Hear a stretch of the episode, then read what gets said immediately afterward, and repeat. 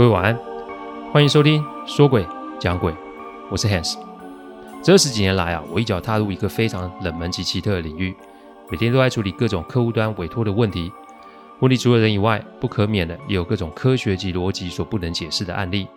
之所以会开这个音频，是想要与各位分享心存善念的重要性。你别以为鬼很可怕，因为在我看来啊，人心比鬼还要让人恐惧哦。欢迎收听今天晚上的说鬼讲鬼。说鬼讲鬼的音频制作都有一定的程序规范，每个个案分享都要有客户的书面授权才可以开始整理、写稿、录音、试听、制作，因此每周只能录制一集，还请各位见谅，因为每个个案都代表客户与当事人的信任，因此也只有我自己可以全权的做整理与制作。我知道这样子的速度其实不快，但反正如果可行，我会做这一行做一辈子，所以只要大家有时间，都欢迎各位的收听。好好好，不好意思让各位等了这么久，只能说啊，搬家不是一件好玩的事儿，不只是要搬出，你还要搬进。我一次啊要整理新家及旧家，眼下的这个时候啊，我正好在整理旧家、哦、所以时间真的是压缩到一个不行哦。我也很希望立马回来跟各位分享案例，但世事无两全嘛。谢谢各位的等待，我们说鬼讲鬼又开始营业了哦。话说啊，我看到小开的时候，我发现这位年轻人的气色真的很差，而且身上散发出那股浓浓的风尘味。我先说这不是歧视或是看不起谁，这个只是在说明小开每天都在跟很多人打交道，而且这个打交道的时间长期都是处在一个晚上甚至半夜的时段。你要知道，人的作息就是日出而作，日落而息，老祖宗讲的都是有道理的。生活不正常，再加上环境小复杂，气场会正常才奇怪。我听了小开讲完所有的事情之后，我问他，那你车子打算怎么处理啊？小开说，车子拖回来的第一个晚上，他就梦到了停车场跟那位警卫阿伯，他自己是坐在车子里，车子的位置是在事发的那个停车格内，其他的停车格都停满了灵车，而灵车里面也都有表情诡异的脸在盯着他。只见那位阿伯盯着他走到车窗，用手指轻敲车窗，要他下车。小开说什么死都不下车，于是就换临车的人下来。没多久，他的车子旁边都站满了人，接着他听到很多手指在敲或手掌在拍车窗及车身的声音，重点是他听到了一个像是喉咙沙哑的声音，那个声音很慢，音调很低，就是下车下车。他吓得立马就从床上跳了起来。隔天早上，他接到保养厂老板的电话，老板也面有难色的说，如果可以的话，请他换个厂家来处理车子哦，因为老板昨天晚上也梦到了相同的梦。这车上老板啊实在是太害怕了，所以说什么都不肯去动这台车哦。所以我看到这台车的时候也呆了，因为我真的没有看过这么破烂的超跑。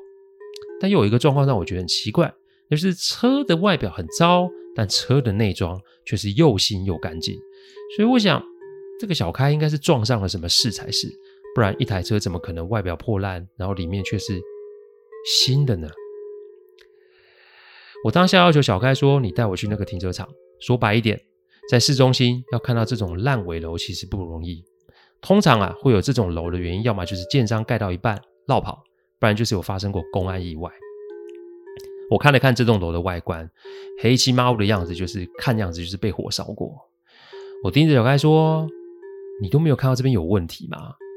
小开茫然的摇着头，因为他说他第一次看到这间大楼只是旧了点，但并没有去看到那个明显的烧焦痕迹，再加上那个时候是晚上，他那个时候啊急着停车要去开趴，这才把车停在这里面了。我看了看附近的环境，发现这附近啊只有两家店家，而且有监视器。我就想，如果可以的话，去看看监控画面，看有没有办法知道发生什么事哦。哪知道一进去，老板看见了小开，就神色惊恐的盯着他，然后问他：“哎，你有没有发生什么事啊？”这不可能是巧合，所以我就客气的询问老板，是不是知道小开发生了什么事？一问才知道，过去的这段期间，他与另外一位老板啊，两家店家的老板都看见小开每天都会来停车，不过从头到尾只有他一个人来停。这里以前发生过大火，死过不少人，由于大楼的产权太过于混乱，因此也没有人来收尾，搞得附近啊晚上都不得安宁哦。要不是这两位老板自小在这边长大，房子是自己的，否则他们也想离开这里去做别的生意啊。但不知为什么，他们两家就是搬不了。因此啊，每个月他们都会祭拜这栋楼里面的亡灵呢。多年下来也是相安无事。但他们之所以会害怕，原因是因为小开并不是第一个把车开进去的人。他们会害怕是因为那些之前把车开进去的人，一阵子之后就不会出现了。那其实不出现也不是什么事啊，搞不好是找到更好的停车位置也说不定啊。但这老板说，这么多年下来，光是警察来找失踪人口就不知道有几回了，算算也大约有十五六个人啊。他们来停车，半年内一定会不见，而且每次来停车的人就是一个人，然后过一阵子就不见人影了。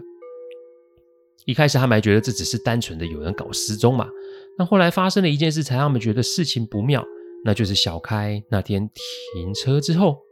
两位老板发现呢，大楼里面似乎是有人在活动的迹象，半夜会传出一些法会的声音，甚至是唢呐声音。接下来就是靠近大楼地下室入口的那个巷道，总是有人影会出没。这些事啊，都是发生在下午五点，也就是小开取车离开后的事情。一开始他们还觉得，哎呀，搞不好是有人利用这个荒废大楼在做什么非法的事情，所以啊，打电话去警察那边查。但警察去了，要么是看不到什么东西，不然就是有远警啊摔车或是警车抛锚的状况发生。这个要说巧合也未免太过于牵强，所以时间一长啊，他们也不敢麻烦警察去看发生什么事了。那小开跟他朋友超过时间去取车的那个晚上，两个老板啊真是被闹得不得安宁，因为这次对面大楼巷口是站满了人。在巷口啊，只有一个路灯。早期还没有装 L E D 灯的时候，其实大多数的路灯啊都是白色的，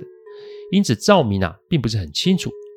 两个老板同时看见是白色的路灯下面站着黑黑的一群人。这个黑不是因为夜色看不到的黑，这个黑是感觉那种被火烧成炭、烧成灰的那种焦黑色。因为伴随着这些人影，他们两家人都有闻到那个焦味。可是各位，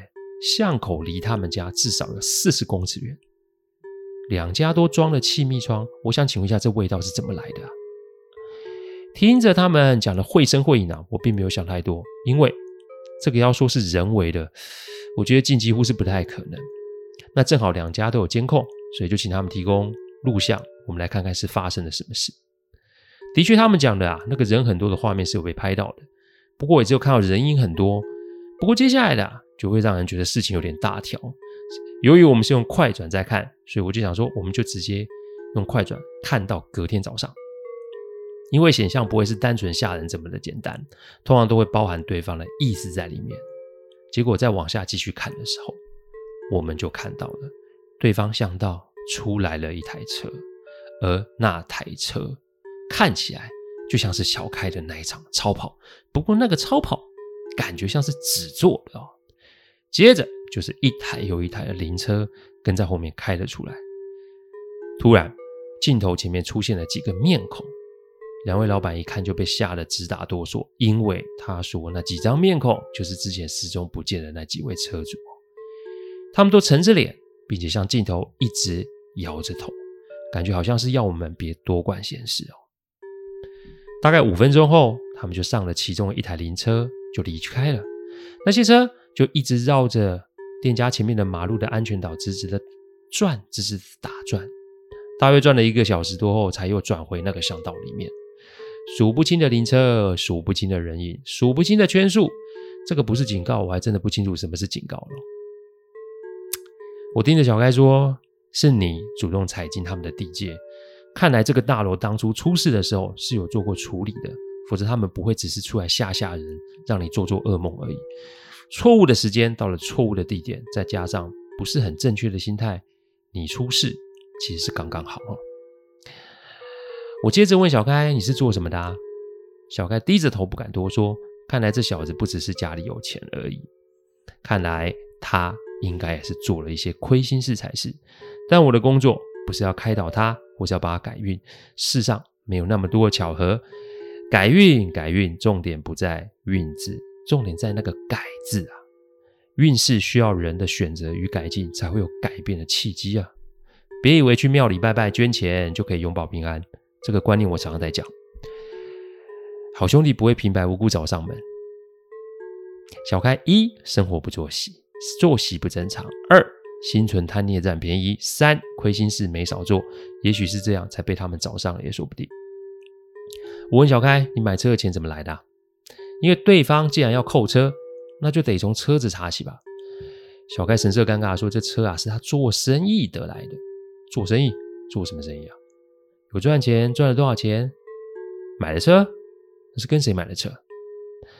常说啊，举头三尺有神明，这句话真的不是什么老生常谈，因为小开的答案如下：做的是酒店与皮肉生意，赚的是欢场酒钱皮肉钱，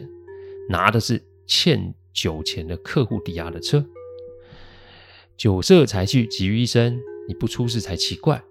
当然当然三百六十行，行行都可以出状元，但君子爱财，取之有道，这是一个不可逾越的规则哦。赚酒客的钱可以，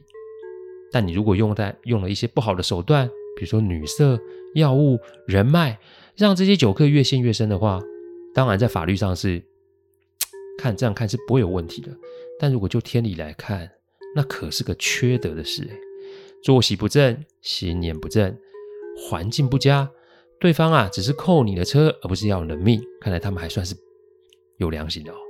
怎么办嘞？我跟小开说，车啊我是不会，我也没有办法帮你拿回来，因为搞不好连阿纪都没办法处理整栋大楼的好兄弟吧。再者是他们既然也没谋也没谋财也没害命，我们只能出手协助处理，而不是出手去对付谁啊。小开当下并没有同意我的论点，他气冲冲的起身离去。我没说什么，因为这我讲的是我的观察，